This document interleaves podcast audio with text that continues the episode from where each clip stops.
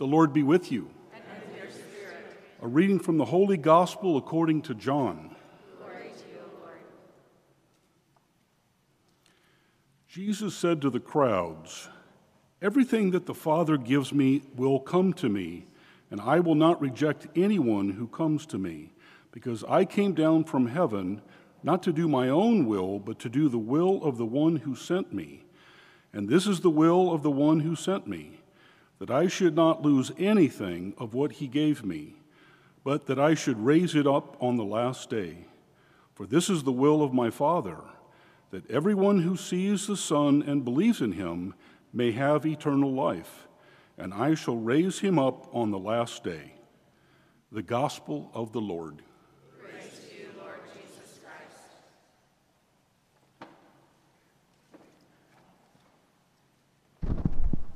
Well, it is uh, such an honor for me to be here and uh, celebrate and uh, pray with you and honor uh, those who have gone Uh, before us. And uh, um, you know, when we think about all the loved ones, the uh, the candles that you have, the prayers, the names in the books, um, I was reminded uh, about two months ago, uh, my mom was an intention at a mass. It was eight fifteen mass, and uh, when I got to read her name, I couldn't get it out.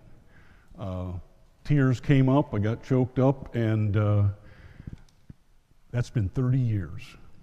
So the sorrow, uh, it stays. It stays. And so when I looked at the readings today, I was really looking for reassurance.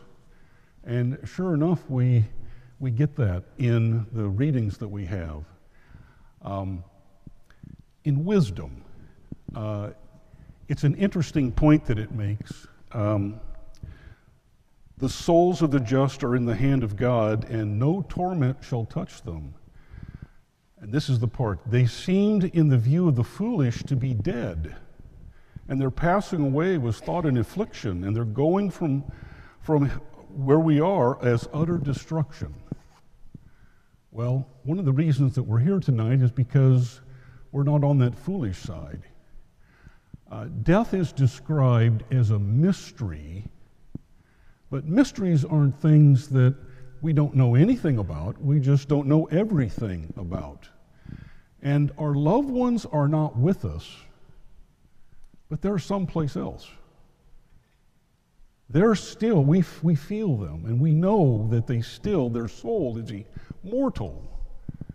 So we know that. Now, in our gospel reading, when we think about the soul being someplace, what better place for that soul to be than with Jesus, who says, "Anyone that God, that the Father gave me, I will not lose." Our loved ones are with Jesus, who will not lose anyone that was given to him. There's no better assurance that we have than when Jesus says, "I will not lose them." That's the reassurance that we're really looking for. Additionally, I was thinking about, you know, we all steer still in this physical world with our physical bodies. We struggle with, am I loved? That's really what we struggle with our whole life. Am I truly loved? And it's really, as we go further in uh, the scriptures that we have, we see that we are loved, because we start to see where we're equated to gold, a treasure. We're treasured. In the book of, in the wisdom, the reading, we're really seeing that there's this refinement of gold, which is what we think of happens after death, but the reality is, when we think about what is happening to the souls that are in purgatory or the, the souls that have not reached heaven, they're being refined, but they know they're gold. They know that they are gold. There is complete peace. And we get that in the Book of Wisdom. they are at peace. Uh, for those of you that get the uh, morning text message, I'm going to spoil it for you because here it comes. It's from Saint Catherine of Genoa. She says, "There is no peace to be compared with that of the souls in purgatory." That's different than we normally think, isn't it? She says, "There's no peace to be compared with that of the souls in purgatory, save that of the sins in paradise, in heaven."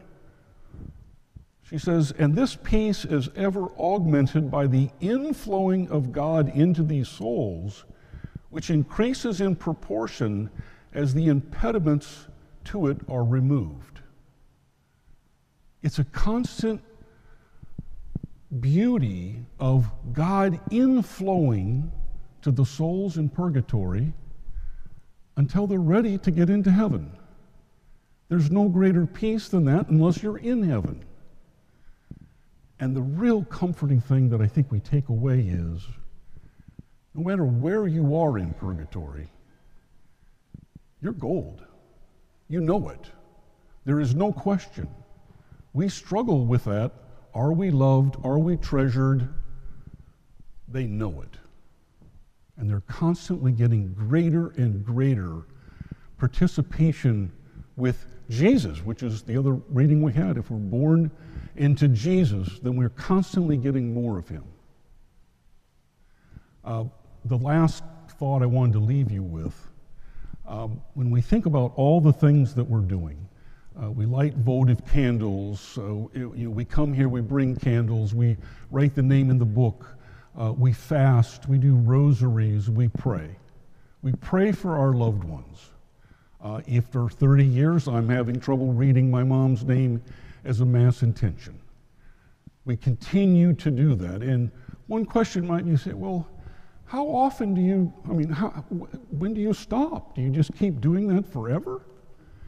And there's an analogy I wanted to leave you with.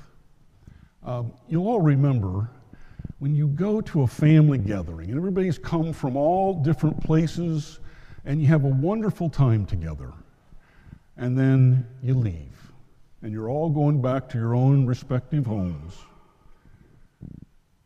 It's usually, it's usually mom or dad. Somebody says, "When you get home, would you call me? Would you let me know you got there?" That's what we do. We keep praying, we keep lighting votives, we keep saying intentional masses, we keep doing all the things we're doing until the person we're doing it for tells us they made it home. This isn't our home. They're closer to home than we are.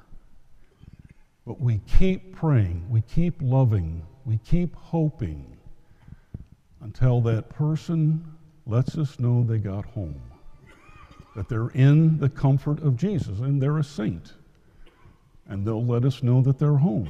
It may not be until we get there with them, but that's what we do. And that's a natural part of how we honor and love the people that we're around. And so we keep coming here for that very reason.